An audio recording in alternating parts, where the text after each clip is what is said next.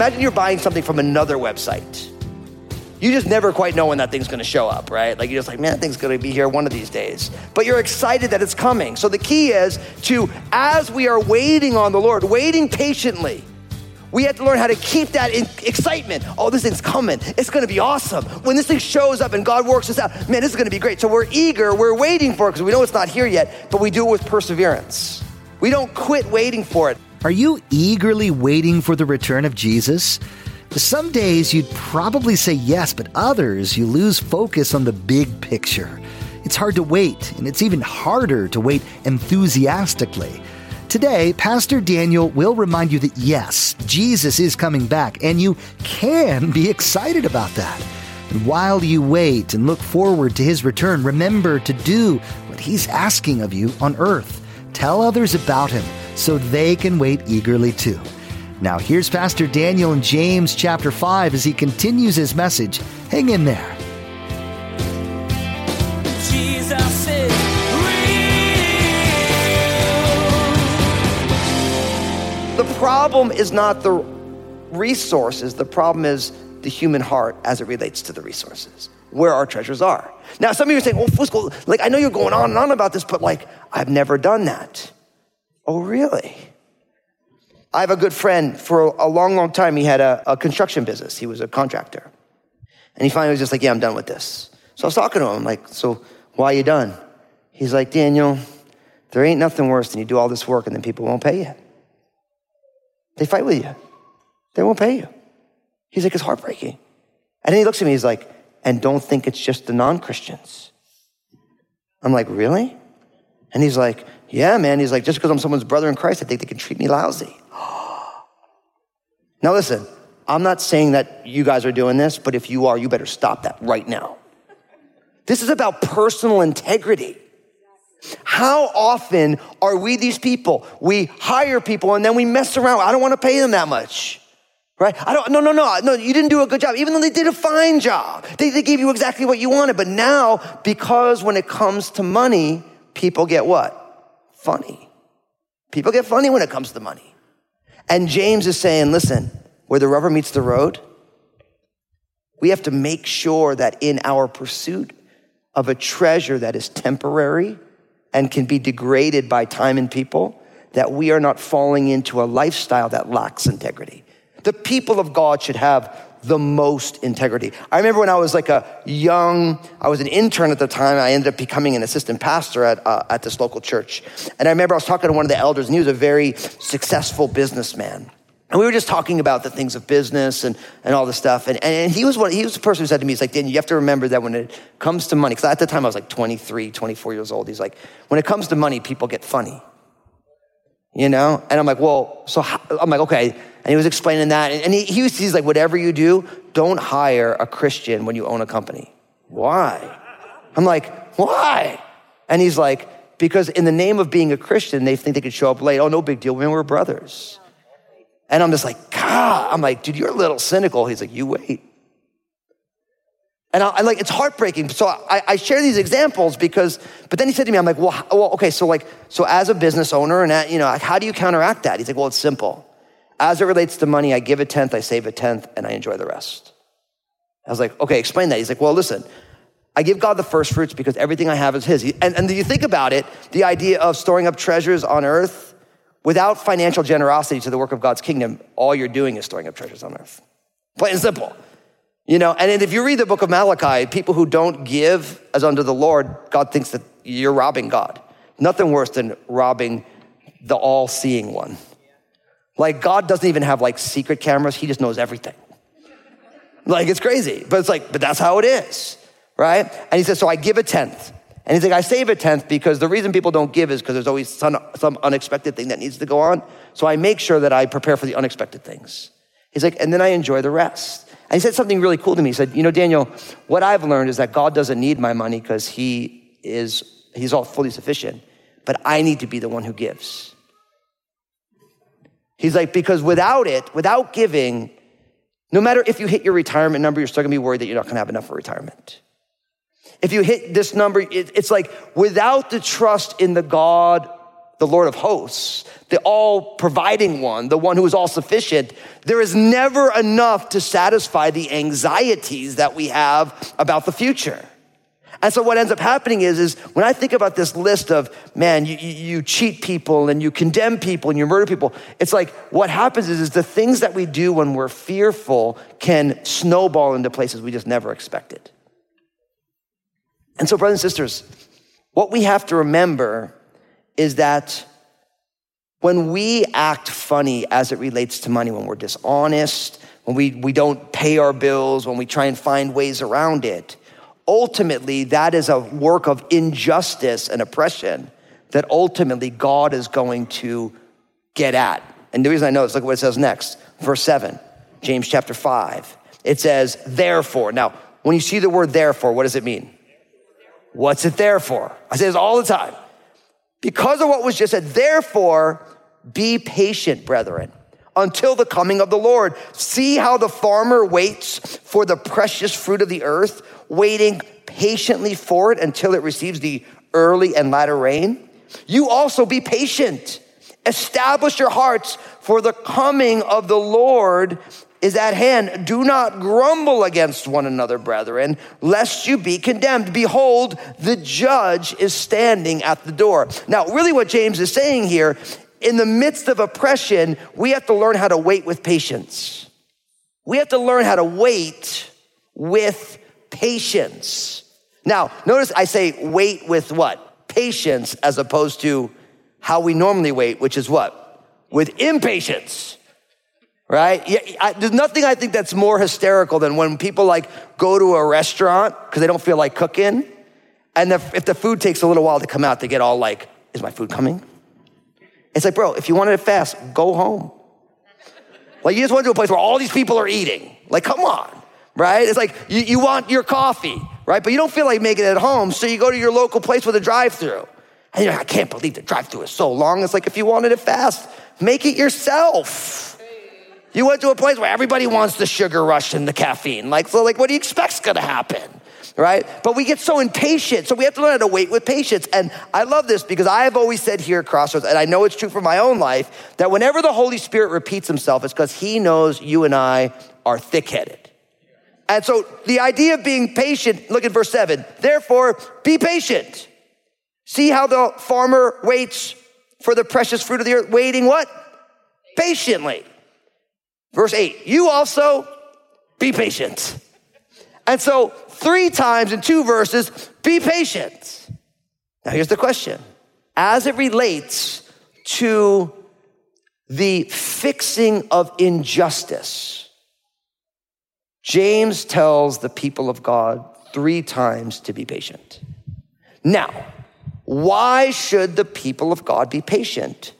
Because notice what is also said twice in these two verses, and also at the end of verse 9. The reason we should be patient to see injustice and oppression fixed is because Jesus is coming back. Notice the coming of the Lord, verse 7. Verse 8, for the coming of the Lord is at hand. Verse 9, behold, the judge is standing at the door. Now, this is so important because I realize we live in a world full of oppression, full of injustice, and I believe the people of God should be active, joining Jesus and the Spirit in the eradication of injustice and oppression. Why? Because God is always on the side of the oppressed, and God very much wants us to be creating heaven on earth as best we can until Jesus returns. But we never do that work in the way our world is telling us to do it by judging people, being violent, being angry, and trying to create their, our own version of oppression. Because we realize that ultimately the work that we do will only be fulfilled once Jesus returns. And Jesus is the judge. So, really, what you have now is you have this tension that the Word of God creates between us actively pursuing righteousness and justice in the world, but doing it in such a way that is not angry at anybody, not malicious or harmful of anybody, knowing that Jesus is returning. So, really, what it talks about is this tension of now we have to learn how to wait patiently while still being active, but really doing the things that God has called us to in the Spirit. It's kind of a deep thought if you think about it. But what I think is fascinating about it is that for most of us, the problem with the things that we don't like is we're not patient to trust that God's gonna work it out. We think God needs our help. He didn't ask for our help.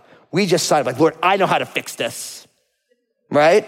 And then we run out, not in the spirit, and we try and fix everything only to realize that we just made it way worse and God wasn't asking us to do that anyway. So we have to learn how to wait with patience. Now, what's really beautiful is that the word patience here in the scriptures, it's literally two words in the Greek put together, the word long and the word temper. So it literally to be patient means to be long tempered. It means to set the timer of your temper for the long run rather than quick. So it's really, God is inviting you and I not to be microwaves, but to be slow cookers. It's a good reference, isn't it? You think about it. You put something in the microwave, man, one minute thing comes out, it's hot, you gotta watch your mouth. But no, like God wants us to be a crock pot. But here's the deal it's like, but the timer when it's really gonna be fixed is when Jesus returns. But until then, our job is to help make this world what God created it to be, that we actively work within it, but we're not trying to fix it because we know that as best as we can, we're trying to fix it, but we know ultimately only Jesus can really fix it. And so we have to learn how to wait with patience. And of course, I always think of Romans chapter 8, verse 25, where it says, But if we hope for what we do not see, now I love that. We're talking about hope here, and we're talking about walking by faith here. If we hope for what we do not see, we eagerly wait for it with perseverance. I love the way the Apostle Paul by the Spirit puts eagerness, waiting for it, and perseverance together. Because you think about like, you know, like we've all gotten habituated if you buy things on the internet, if you buy something from Amazon, you know, it comes pretty quickly. Even though it used to come in one day, now they're like more three days. But like, you know, it's like you got tracking and everything, but it's, imagine you're buying something from another website you just never quite know when that thing's gonna show up, right? Like you're just like, man, that thing's gonna be here one of these days. But you're excited that it's coming. So the key is to, as we are waiting on the Lord, waiting patiently, we have to learn how to keep that excitement. Oh, this thing's coming. It's gonna be awesome. When this thing shows up and God works us out, man, this is gonna be great. So we're eager, we're waiting for it because we know it's not here yet, but we do it with perseverance. We don't quit waiting for it. And James uses this great example of the farmer who needs the early and latter rain. Now, in where James lived, it wasn't like where we live here. The early rain came in October, November, and the latter rain came in like March, April. So there was like a, for us, a fall rain and a spring rain. And for the farmers, as long as they had their grounds prepared, they put in good seed. If they got the early and latter rain, they were gonna get a harvest. Now, here, it pretty much starts raining at Labor Day and doesn't stop until the 4th of July. So we don't have like a rain problem. We have a moss problem because of all the rain, but not a rain problem. You know, but for them, it's like for that farmer, his job is to till the ground, plant the seed, and trust that God's gonna bring the early and latter rain. And he's saying, listen, as it relates to oppression and things being made right, as believers, we have to learn how to do our part and trust God to do the rest. And that's a very important and powerful thing. Now, we'd be apt right here to move on, but James chapter 5, verse 9 has been so convicting to me over the last three weeks that, like, I don't want us to miss this. Is everyone ready? Everyone take a big deep breath in, out. Go ahead. You're gonna need one more of those. A little deeper this time. In, out. Here you go. How many of you guys remember Mike Tyson's Punch Out? You guys remember that video game? Like early video games, like so old that I don't even know if it would be considered video games anymore. But there was this thing where you, where you can hit that button when you got the thing and it's like the long wind up. Yeah. Here comes the knockout blow, the uppercut. Here you go. Do not grumble against one another, brethren lest you be condemned. Behold, the judge is standing at the door. So, in a whole section where James, inspired by the Spirit, is talking to us about patience, he personalizes it to don't grumble against one another. Now, think about what grumbling is. Complaining is what we do outwardly, grumbling is what we do what? Inwardly. See, James is saying it's not enough to say, hey, listen, we got to wait with patience. Jesus is coming back. We can trust that he's going to do it. He's saying, but while you're waiting, you need to let that patience, the fruit of the Spirit, do a work in your heart so that you don't grumble against everything in the process. Now, can I just be honest? I am a world class grumbler. Like, how often do I find myself in a situation? Now, I love Jesus and I'm a pastor, so I've like mastered the art of smiling. So I look so, so, angelic and fun, but inside I'm like, I'm like Yosemite Sam, know, suffering, succotash, you know? It's on the inside. And nobody knows it's happening except for Jesus and me if I pay attention to it. But it's like I have a, this continual grumbling going on the inside. And then I read this in the sections on patience, and I'm like, oh Lord. And then I share this with a couple people, like, I have that too. Everyone has it. So here's the deal don't grumble against one another on the inside. Now, stop for a second. Ask yourself this question How often do you catch yourself grumbling? Well, I was like, all day.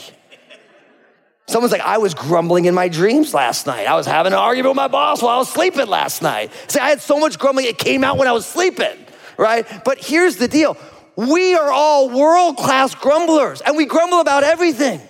And think about all the time internally in our hearts that we're grumbling about this. Like, if you watch football today, I guarantee you're gonna grumble. Because even if your team wins, they're still gonna be crazy. You're like, why'd they call that play? And why'd the umps call that thing? And why did this thing happen? Right? And even if you don't like football, you're grumbling right now that I talked about football. And I'm pretty sure that everyone was grumbling. I can't believe we go to Crossroads. Fusco's talking to us about our wealth and, and, and our treasures, and I don't want him to talk about that. And like, we have so much grumbling, but like, James is so like it's so powerful because not only does he say do not grumble against, but then he, then he throws in that brethren. Like it's so sweet. Like, and do not grumble against one another, brothers and sisters. And you're like, oh. What would your life look like if you didn't grumble so much? Imagine if you never grumbled about the government. yes! Yes! Imagine if you never grumbled about your job. Imagine if you never grumbled about your parents or your kids. Imagine if you never grumbled when you were driving.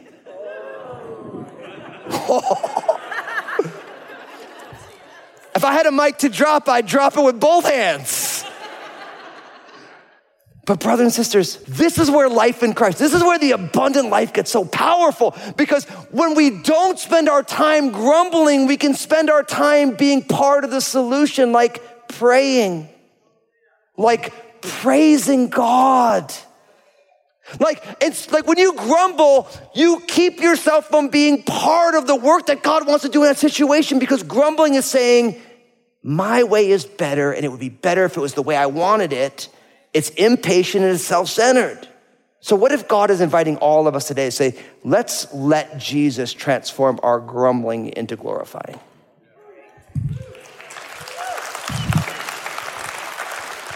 So, here's what we're gonna do. You're all gonna pray for me because I confess my grumbling publicly. But I know we all got it. So, let's pray for each other with that. No one will know that you're grumbling unless you tell them. Like now, some of us are a little bit more expressive. So like my bride knows when I'm grumbling. She's like, you got that look on your face. No, I don't. You know? But like, God wants to do a work. And like, I want to encourage you, confess that to one another. Like that grumbling, like I just figure everyone is struggling with this in a certain way. Maybe one of you is like so holy that you never grumble and God bless you and we're all grumbling because of your holiness. No, I'm just kidding. But, but you know what I mean? It's like, this is real life. But it's like grumbling is impatience on the inside. And so, if God is calling us to wait with patience, He's saying, listen, I don't want you to grumble anymore. I want your heart to be at peace with me. And in the circumstances that I have you in, even though things are not yet where you want it to be. And I believe that if, can you imagine the amount of freed up heart space and time God is giving us if we just say, I'm not gonna complain. I'm not gonna grumble about my boss. I'm not gonna grumble about my job. I'm not gonna grumble about my lack, of job. I'm not gonna grumble about the government. I'm not gonna grumble about sports. I'm not gonna grumble about the economy. I'm not gonna grumble that I don't like that my favorite Dancing with Stars person got voted off last week because it's just Dancing with the Stars. There'll be another season next year. And if you watch that stuff, I'm praying for you. No, I'm just kidding. Uh, you know what I mean? Like, you know what I mean? It's like, it's like we, we spend so much time being impatient on the inside, let alone what we do on the outside. So, that was a nasty verse, wasn't it? Go ahead, circle that in your neighbor's Bible. Go ahead, say it right there. It's a rough one. Okay, there's one more step for us to take. Look what it says, picking up in verse 10, James chapter 5.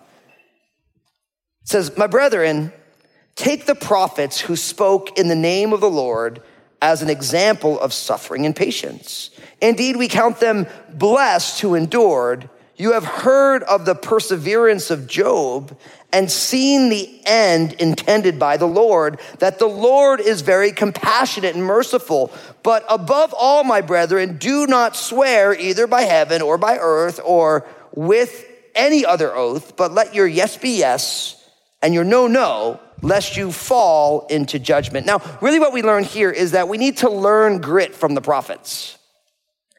We need to learn perseverance or resilience. It all means the same thing. It's this ability to keep going, to hang in there, to keep on showing up when things are wrong. And really, we have the prophets as a great example of that. Now, I think it's fascinating that he's saying, listen, he's saying, look to the prophets, right? He's saying, the prophets who spoke in the name of the Lord, they are an example of suffering and patience. Now, if you think about the prophets, like you think about someone like Jeremiah, right? Like Jeremiah's life as a prophet, like we like, man, the prophet Jeremiah, but you read the book of Jeremiah, you realize that Jeremiah's story is really lousy because he's saying the most unpopular things and he's in trouble for it at every turn. There are times when Jeremiah is in jail, they threw him in a pit, which wasn't like some cool spelunking thing. It was like, it was nasty. It was like a, a muddy pit. And they left him in there. Like Jeremiah is in trouble at every turn, but he's a great example of suffering and also perseverance. Now, what's funny is if you read the book of Jeremiah, and I encourage you to, as a prophet, was Jeremiah always like, yes, I'm gonna keep going? No. There's a scene in, in the book of Jeremiah where Jeremiah is so frustrated with the messages God is giving him and the reception he's getting that he's like, that's it, Lord, I'm done. He like, he gave back his prophet card. I'm done. I'm not saying anything else in the Lord's name. And he literally like stopped talking. And then he said, but the Lord's word burned within me. Because God had him on that slow cooker, you know what I mean? It's like, it was in there, and all of a sudden he's like, and he had to share.